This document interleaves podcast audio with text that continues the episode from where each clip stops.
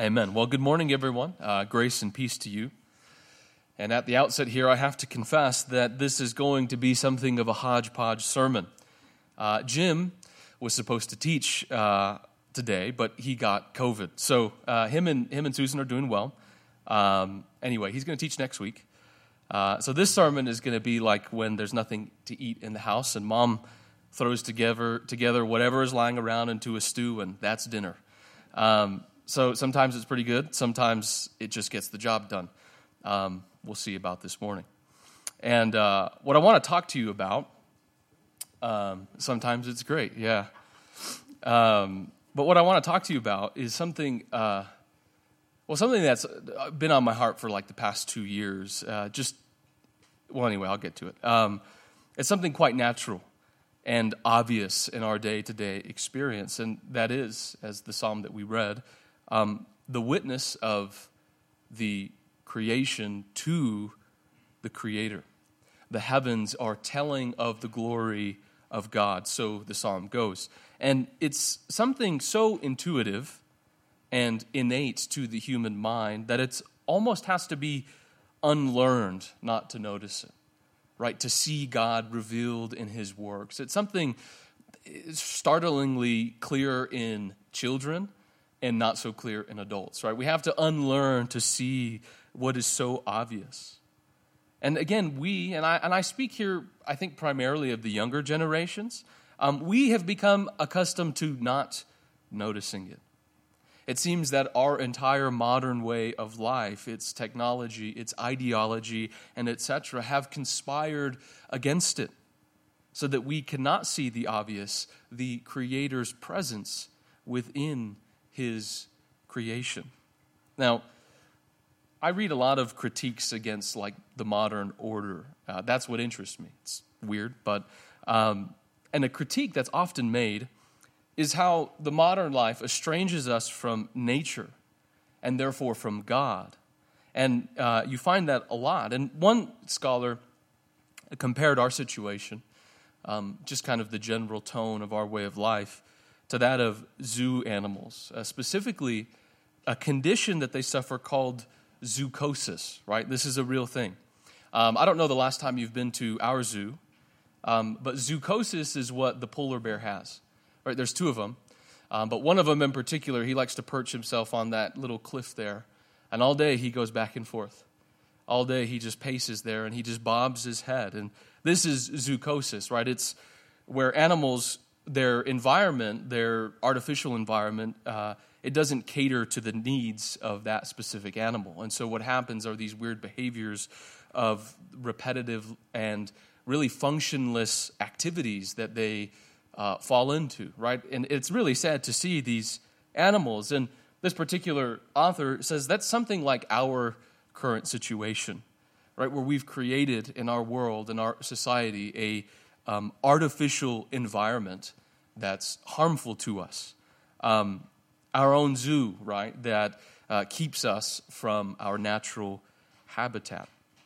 So we're alienated from nature, um, especially as we progress technolo- technologically, uh, more than generations in the past could ever have even imagined. Um, so we're alienated from nature, and that has spiritual effects, um, profound ones. It cuts us off, I believe, uh, from our first and most um, instinctual avenue to God, um, nature itself. As the Apostle Paul says in Romans 1, his invisible attributes have been clearly seen, being understood by what he has made. Right? Again, that innate, obvious testimony to the Creator. But what happens, right, when we're insulated from what God has made? Right? When we're separated from the natural world around us. And, well, what's obviously happens is that the eloquent witness of creation falls on deaf ears. Um, and, and, and that most, again, that most instinctual, that most innate avenue to God is cut off. Um, and so, again, those books that I read, I think they're right. Um, an indispensable element, then, in our society's way back to God is a return to nature. Um, its subtle glory and its terrifying grandeur. And that, in its very small way, is kind of the point of this sermon. Um, I hope to share with you a theology of creation and its relationship to God, and namely how, through understanding that, like the biblical testimony of, of creation and what it says about our world, how in that we can then hear the voice of creation again, and within that voice, the echoes of the Creator. Because scientific materialism has turned nature into a brute machine, a technology to be exploited. Um, but we hope to recover that spiritual vision, not a machine, but in fact, a creaturely duplicate of God's triune life. So, that's our goal. Now, a central doctrine in the matter here is creation ex nihilo in the Latin. Um, that is creation from nothing. In the beginning, there was God and nothing else. Not quantum foam, not prime matter, not space, nor time, nor anything. And by the divine power, that absolute barrier was overcome from nothing. Right? Not, not, not laws, not whatever. From nothing came everything.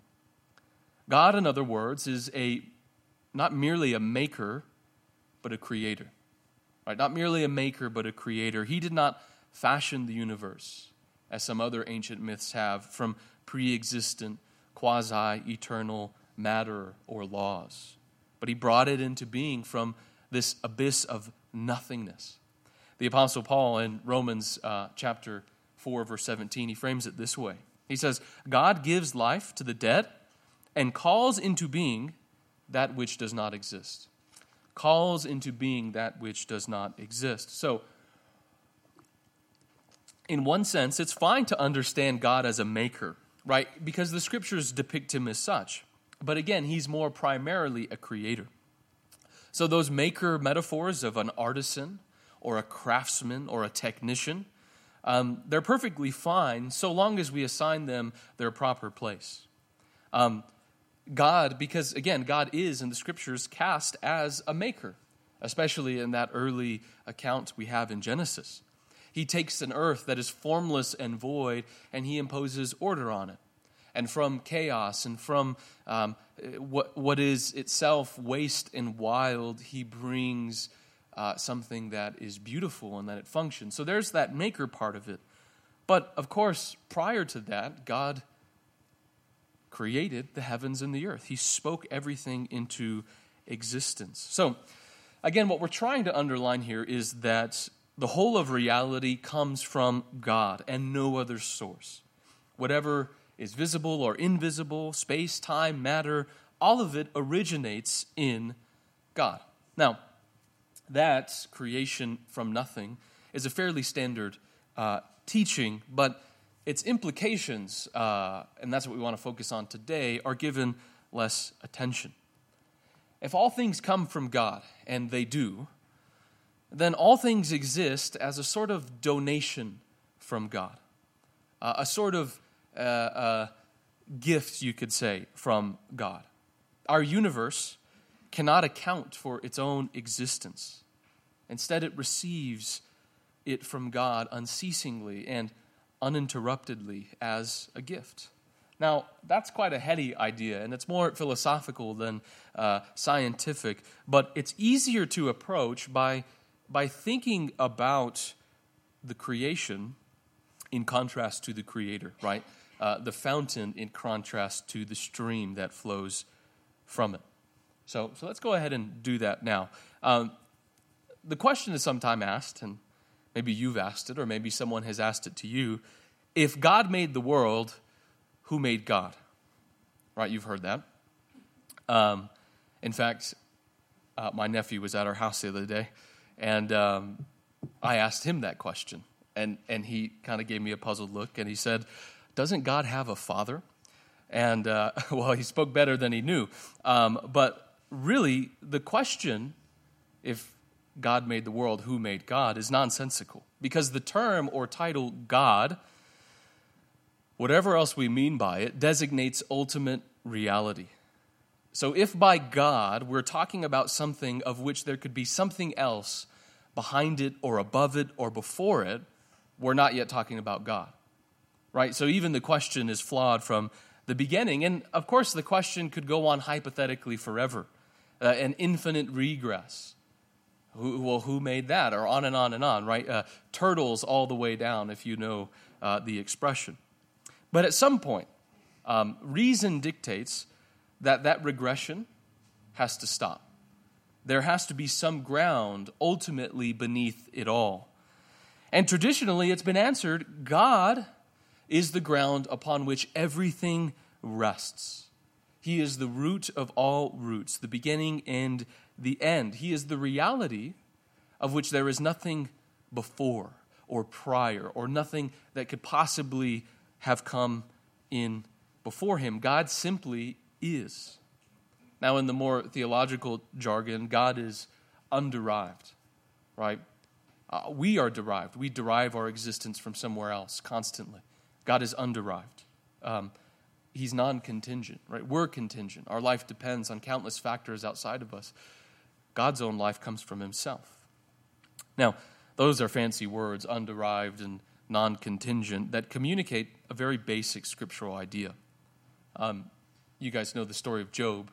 He's suffering and he's questioning, and he's got all these worthless friends who are constantly going back at him. And toward the end, God speaks to Job.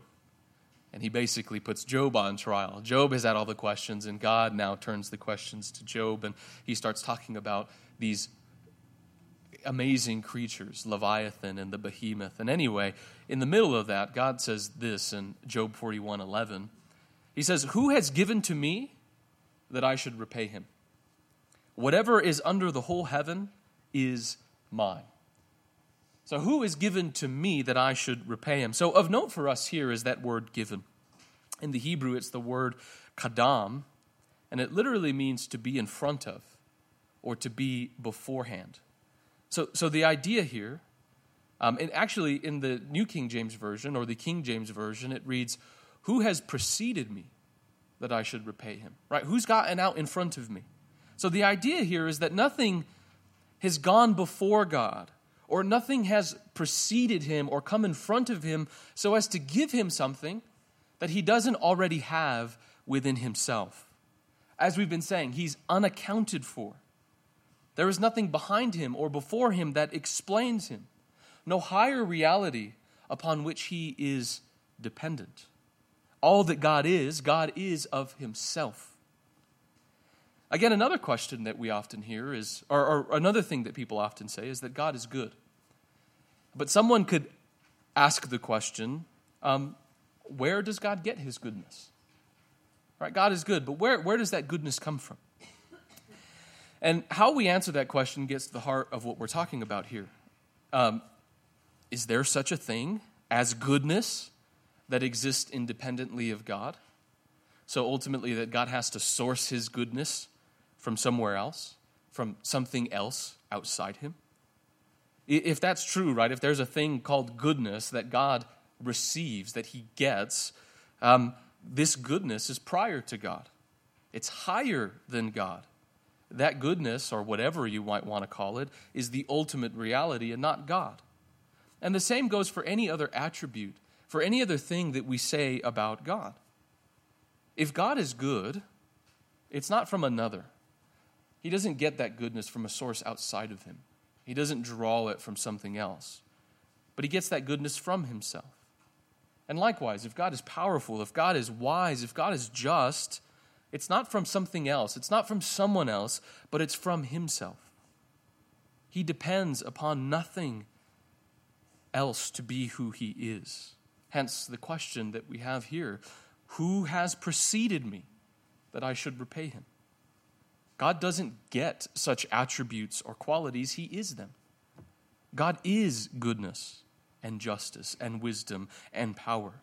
He is underived, unaccounted for, original, first. He's the Alpha and the Omega. He is his proper name I am who I am. God is the end of all of that. So there's this exalted picture of the one we worship. Now, to us, right? Let's think about creation. we cannot say those same things about creatures, right? About ourselves. Uh, rather, the very heart of what it means for you and I to be creatures, to live in this world, is to be dependent. All things that exist receive that existence, right? It's not properly theirs. Our existence doesn't belong to us, but it's a grant or it's a donation uh, given to us from above. So God is the ground of his own existence. Uh, he is I am. He has life in himself. He's his own ground. Um, his reason for existence comes from within him, but creatures, we don't have that ground, right? It, we don't give an account for why we're here. Our only ground is God. And this is, again, put nowhere more perfectly than in the Apostle Paul's words. And you'll find that I always come back to this verse again and again. Uh, the Apostle Paul says, What do you have? Um, so think of that in the most broadest sense your qualities, your attributes, your life itself. What do you have that you did not receive? Right? It's, it's, it's a gift. And he says, If you receive it, why do you boast as if you had not received it? So he tells us how dependent we are. Everything is received, and he says, since it's received, need to knock you down a couple pegs here, and you need to be a little more humble. So the picture presented to us of creation is of perpetual dependence upon God. So not merely at this undetermined moment back in time, but indeed every moment. Creation has nothing to call its own. Everything proceeds as a donation from God. And it is by, um, it is His, the, this reality, it's God's by nature, and it's ours by grace. Again, creation doesn't account for its own existence, but its only ground is, is God. So, given our current situation, right, stepping away from that and kind of coming into the way it's just assumed the way the world is in our life, um, in our modern world, we tend to understand creation um, as an artifact. You know, God was present back then to get things started. And now that they've started, um, it's free to carry on on its own without Him. Right? He kind of lit the fuse, and the fuse now goes, and it doesn't need Him any longer. So God's relation is, is kind of like, uh, to use another illustration, is like the finger that flicks the first domino. And he set it all in motion. and Now it goes, and it doesn't need him. It can go on and on and on because it has its own, it, its own mm, propulsion, so to speak, and its own laws and processes. Now that's something of a deistic picture of God, right? The watchmaker who kind of puts it together, gets it cranked up, and sends it out and, and, lets it go, right? And that was very popular in like the 18th and 19th century. Um, and that's the kind of closed system that materialists, uh, that atheists are so fond of. Um, we might need the hypothesis of God to explain what happened way back then, but you know the natural sciences they can explain all that for us now. We know how things work. We know how the universe keeps going. Um, and so what happens is God comes to occupy the same conceptual space as the sciences. And so the more that science can explain, the less we need, you know, the God of the gaps. Um, unless we need God as the reason behind things. So we kind of, anyway, eh, but that, of course, is to, is to talk about God not as he really is, but as some lesser being who can be explained away by, you know, natural science. So creation is not ultimately like a building that a builder constructs or a painting that a painter paints. Because in each of those analogies, too much independence is given to the creation. Once the thing is constructed or assembled, it no longer depends upon its creator. A building, one that's well built, will outlast its architect. It no longer needs him or her to be what it is. Now, it does have a relationship to its creator, but it's a tenuous one. It's one that is way back then in the original creation, but not really now, right? It can exist without him. A similar one would be like uh, you know, we're, we're, we're having a daughter, and eventually she's going to have children. And I'll be the source, right, of uh, Aaron and I will be the source of, of her life. But she doesn't depend upon us. Our grandchildren won't depend upon us after we go. There's dependence way back then, but not in every moment. So creation understood that way, it runs counter to the scriptures. God's relation to creation is not merely that he granted it some existence at some point in time, uh, but that he sustains it in every moment. Um, so it's not like a machine, right, that upholds itself according to its own internal systems. And it is that in one sense, but not ultimately. It is every moment graciously and mercifully held into existence by the triune God. So, if not those metaphors, we should think of creation more in the sense of a singer and their song, or a thinker and her thoughts, or um, the sun and its rays. Uh, again, those ones, there's too much independence, but with these other metaphors, um, again, my thoughts are nothing without my mind and the soul that generates them. The song is nothing without the vocal cords and the lungs that produce it. And so it is with the rays of the sun. The moment it goes out, the rays cease to exist. And that's more of what we have in creation. It's not like it just goes out there and it can do its own thing. Every moment, like a singer in its song, it relies upon God. And so, such is the relationship. It doesn't possess its own autonomy over and against God, such that it can exist with or without Him. Instead, it receives all that it is in every moment. It's this unceasing, um, ever flowing, never failing gift of existence that God gives to his creation. So, what is the upshot of this, right? Why, why go on about this? What, what's the point? Well, this is the way that creation witnesses its, to its creator. So, getting back to kind of our original point, we want to see God in his creation.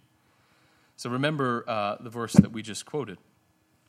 Uh, what do you have that you did not receive? So everything that is apart from sin and its consequences originates and comes from God. So again, what do you have? What does the creation have that it doesn't ultimately originate in God? The answer is nothing. It is His, right? Everything the creation has, everything the creation is, is first God's, and He shares it with His creation. Doesn't mean the creation is God, He shares it in its own creaturely way. So created things then are given, they are entrusted with what is properly God's.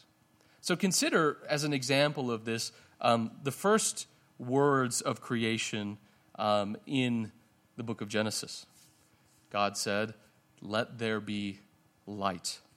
Now, when God creates light, he does not discover what it is when it comes into existence, right?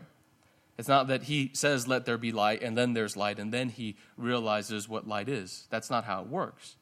He meant light. And if he meant light, if he said, Let there be light, he knows about what light is before he spoke it into being.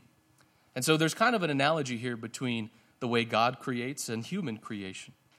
So prior to human creation, whatever it might be, if it's a table or a greenhouse or, uh, uh, or whatever, it's first drafted up in the imagination or maybe on paper, and then it's brought into its material form, right? We know about what we're going to create before we create it, at least if we want to make anything good. And so it is with God, right? Before He speaks the world into existence, light, trees, everything we see, stars, planets, all of it, He knows what it is. And then He speaks it into existence. So the question becomes, and this is one um, that theologians and philosophers have wrestled with for centuries. Um, it's called divine ideas if you want to look it up more. But the question becomes from where does God get his ideas about creation? So, where does he gather all these ideas? Where does he know about what light is? And there's a lot of different opinions here, uh, old philosophy like Platonism and so on and so forth. But the scriptures say that God gets his ideas from himself. Now, it's not explicit, it's implicit, and namely from the Son of God.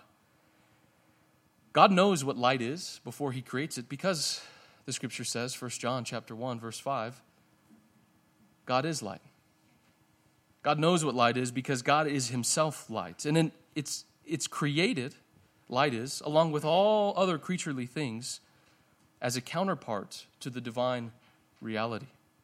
So created light is a symbol Uh, it's a witness, it's a, it's a testimony to uncreated light, to the very being of God. So, the reason, again, I'm being redundant here, but I want to get this point across. The reason there's light, created light, is because there's such a thing as divine light, because God is Himself light. So, you've heard, uh, no doubt, I've said it many times, that God speaks anthropomorphically. That is, He kind of takes on human attributes so that we can understand Him. So, in the men's Bible study, we're going through, um, we're going through the flood narrative. And there's uh, very clearly anthropomorphic language there. God repented or God remembered, right? These are human ways of talking about God. And while that's true, and the Bible does a lot of that, I think probably a better way to put it is that rather than God taking anthropomorphic language, is, is to say that creation itself is theomorphic, that creation itself resembles God. Right? Think of all the metaphors the scripture uses to talk about God. He's a rock, right? He's this or that or the other relating to some created reality. God creates the world as a symbol of his own life.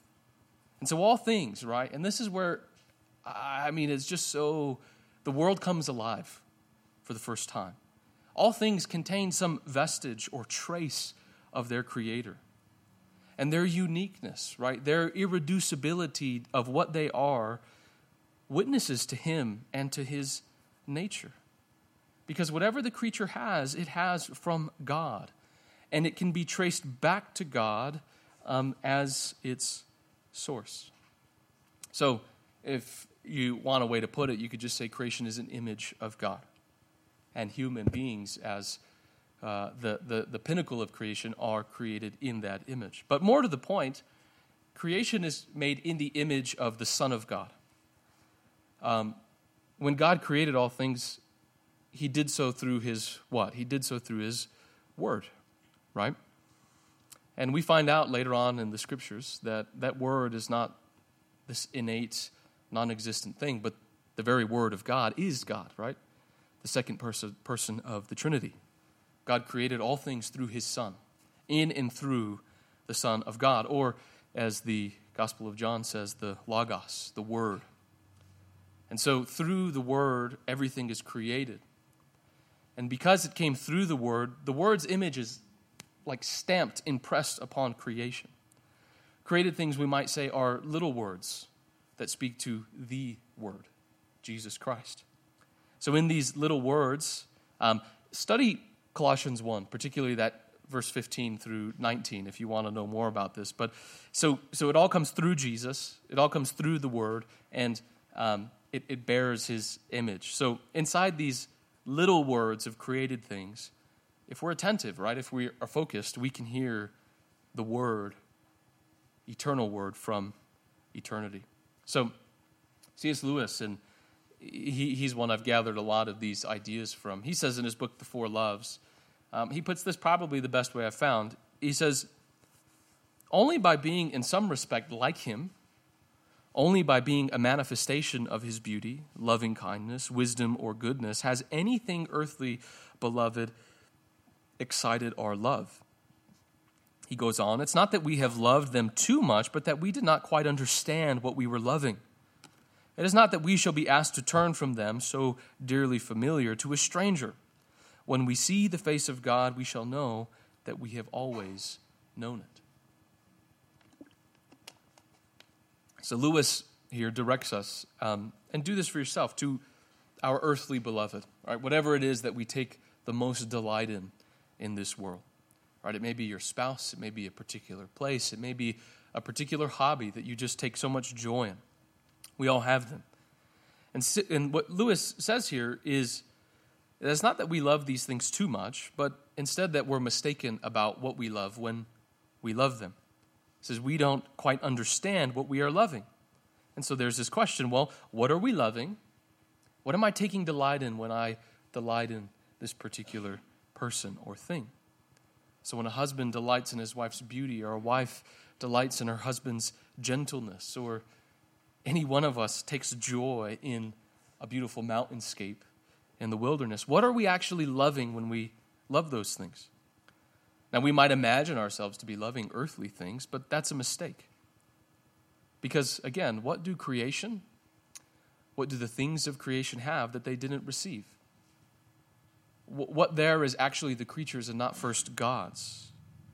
The husband does not delight primarily in his wife's beauty, or the husband, I mean, the wife, or in her husband's gentleness, but the beauty and the gentleness that God has granted them first. What do you have that you did not receive? And so it's that way with every earthly thing that's not ultimately sin. When we delight in that, at least when we know what we're doing, we can also delight in God because it's a sign, it's an image of who God is. And so C.S. Lewis says when we get to heaven, when we see God face to face, it's we're not going to see a stranger. We're going to realize that, oh, I've always loved this God. Now it's just revealed to me in its infinite depth. So, all that we love in our earthly beloved was only first the loveliness that God gave it. It was His more than theirs. And so, again, rather than turning from something familiar to a stranger, what we're going to do is rise from the shadow to the reality, from the streams to the fountain, from the echo to finally the tune itself. So, there is something of a uh, 50,000 foot doctrine of creation. Um, now, it's this vision of things, uh, this way of seeing the world that we've been separated from. And we've traded out the spiritual vitality at the heart of things, um, the creation's transparency to the Creator for a machine, for a mechanism. And, and certainly, I'm not denigrating the natural sciences and the goods that they have done. The only thing that I'm denigrating here is the fact that the vision of the natural sciences, how, how reductive it is, has become our only vision. Truth is reduced, our vision of reality is reduced to what can be explained by the scientific method, and that alone. And that's the sole arbiter and sole definition of truth, and we're all the more poorer for it. Because while that's accurate, right, of course, the natural sciences are successful and true in their description of reality, it's only a very small slice of pie, of the pie, right? It's a very narrow way of looking at the world. Like it's like putting on rose colored glasses and thinking that's all that there is. You can take them off and see there's so much more than that. So the question comes is becomes is well how do we expand our vision to see God dwelling at the very heart of things. Right? To look upon the creation and to see not just a thing, but to see a sign, to see even deeper than that, God speaking to us within it. And so it invariably starts, right, with straying to see created things in their relation to God. So this is something of a spiritual aptitude that sees things not merely as objects or tools, right? That's the male brain, but um, as sacred things. It sees them not with a closed heart, but an open heart. One that, again, is able to discern those signs of God within it. And I, I know this sounds like sentimental or new agey, but I think it's ultimately profoundly Christian. Or not to see things as autonomous, uh, independent entities, as if they stand on their own, as if they are what they are apart from God. Rather, we see them in their relationship to God, understanding that His Word is the hidden reason within them that grants them their coherence and logic. So, created things are not an end in themselves, but windows or doorways that open up into the infinite expanse of glory. Um, if you want some help here, read William Blake. Read his poem, uh, tiger tiger it's just a kid's it's just a kid's poem but it's it he can't even think about the tiger without thinking about it in relation to god if, if the tiger is this fierce graceful beast he's like well, who created you did did the one who created the lamb also make the tiger anyway he goes on and it's a beautiful meditation on seeing things in relation to the lord but what i'm advocating here is really nothing special as most disciplines in the Christian life are. Uh, it's, it's simply learning to see things with fresh eyes, right? Training our, our hearts, which are so prone to dullness, to be sensitive to the same thing and to the still small voice within those things. Um, and again, it's not different than how we approach the scriptures themselves. Right? We believe that God is present in the words of scripture. Now, it's not something that immediately leaps from the page. I remember the first time I actually like tried to read the Bible, I was like, wow, this is kind of boring. Like I expected more from God's book. It's something that takes some subtlety, a, a keen awareness to discern God's presence and God's voice within the scriptures. So, this proper spiritual vision, then, uh, the way to cultivate it is to view things as they are in relationship to God. And when we can, can begin to do that, when we're outfitted with this knowledge, there's not one square inch of creation that is not ultimately charged with spiritual significance and symbolic weight. Suddenly, God's not out there, right? So distant from us. But He's near, the one in whom the scripture says, Acts 17, we live and move and have our being. He's present in everything, in every place. And there's no such thing as ordinary, there's no such thing as normal. We just have to see it, we just have to open our eyes. I like the way Bonaventure puts it. He, he rebukes us all. He says, Whoever therefore is not illumined by splendors as great as those found in created things is blind. Whoever fails to heed outcries so great is deaf. Whoever fails to praise God on account of these effects is mute. Whoever does not turn from such great signs to their first principle is a fool.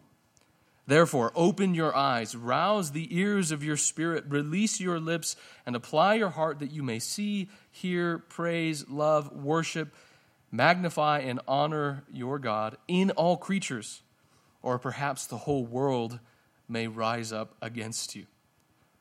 Open your eyes, open your hearts, see what's so clear and obvious. Now, I want to leave with a little bit more specificity in what we ought to do here. So, inseparable to this spiritual vision is thanksgiving and praise. We'll never get there without thanksgiving and praise, again, as Bonaventure suggests.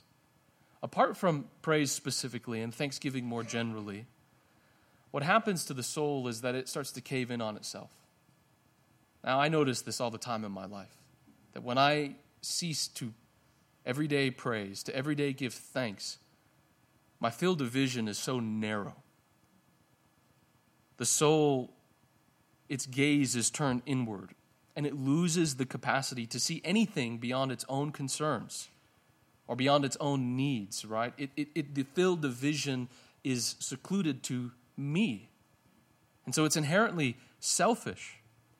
And so I find that when I'm in this state, that the same reality that two weeks ago I was in awe at, where I was constantly feeling God's presence in the world, that same reality, I'm heedless and I'm ignorant of it. There's glory all around and it right over my head. So when we don't give thanks, again, we cannot see things in as they are in relation to God, but only distortedly um, in relation to ourselves. Our vision of reality becomes inherently selfish and self centered. And so, if things seem cold and colorless, um, bland, then that is often the reason why. Because when we praise God and when we give thanks to God for what we have around us, the soul is enlarged right? Its perspective is broadened to see and to receive the truth. And what it does is it reintroduces God to the picture, and it lets him occupy his rightful place at the very heart of things. And so, what it does, and here's the key, is it, it empties the self. Right? When I'm, when I'm praising God, when any of us is praising God, we're, we're simultaneously, simultaneously divesting ourselves of that ego, right? Of that, that part of us that is so narrow. And so, apart from praise, we're, we're gorged on ourselves, which is truly a sad existence. But with praise, with thanksgiving, the whole world is transparent to God and to his wonders. So, never stop giving thanks. That's, that's where it starts. Everything goes from there. So, wrapping this up now, um, another name for Holy Communion, what we're about to celebrate, is the Eucharist, which comes from the Greek word Eucharistia, which simply means thanksgiving. And in some ways, communion, um, given to us as a sign and a symbol of Christ's sacrifice, um, is the consummate example of everything that I've been trying to tell us, or I've been trying to say. As God is present in creation, um, so also in these elements, He is present in a unique way to His people. Right? What does the Apostle Paul say? Is not the bread that we break a participation in the body of Christ? Some way, God gives Himself, Christ gives Himself to us through the elements. He also bids us, the apostle, to discern the body. That is, to recognize that the supper is not an ordinary thing, but a communication of Jesus' presence to us. So, as we partake, as I give you guys time to respond to the Lord, um, let me just invite you to, to turn from that outward gaze, right? This meal is a meal of thanksgiving, to, to thank God for the gift of Christ, to thank God for creation and redemption, and just to pour out your heart. I know we all have got terrible things on our shoulders, but just give thanks. And the Lord will come to us. But uh, go ahead and do that now. Come receive the elements. Um, take them back to your table. Give thanks, and I will lead us in a prayer of thanksgiving in just a moment.